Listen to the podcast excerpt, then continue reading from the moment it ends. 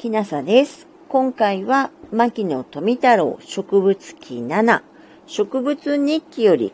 牧野富太郎博士の言葉、私の日常生活です。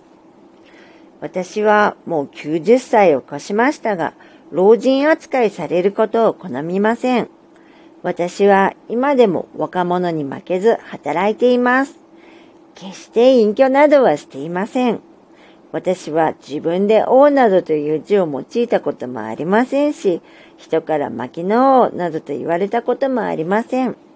私は自分では今でも青年のつもりでいます。私は毎日毎夜植物の研究に夢中になっていて、ブラブラ眺めけていることは一時もありません。私は自分の書斎を養生書屋と名付けていますが、南の丸窓の下に勉強机を置いて、この机の前に一日中座り通しています。一方では採集してきた植物を観察し、一方ではペンを動かしてこれを記述し、また写生図も自分で描いています。目が霞んだり手が震えたりすることは少しもありません。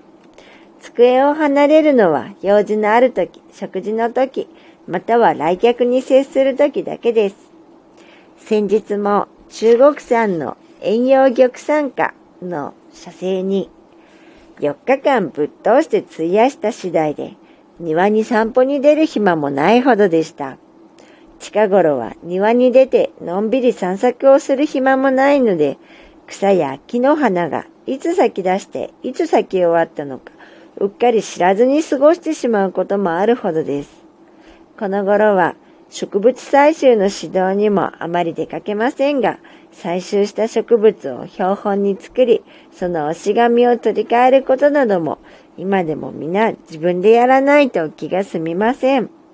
このようなことが私の日課で少しも無駄に過ごしてはいません。普段、夜は大抵夜中の1時、あるいは2時、時には3時まで勉強し、疲れて床に入るとすぐ熟睡してしまいます。忙しい時にはペンを走らせている間にいつの間にか夜が明けていることもあります。体が丈夫なことは何よりも幸せなことだと喜んでいます。私は植物を研究することが私の楽しみであるばかりでなく、それは私に課せられた使命であると固く信じています。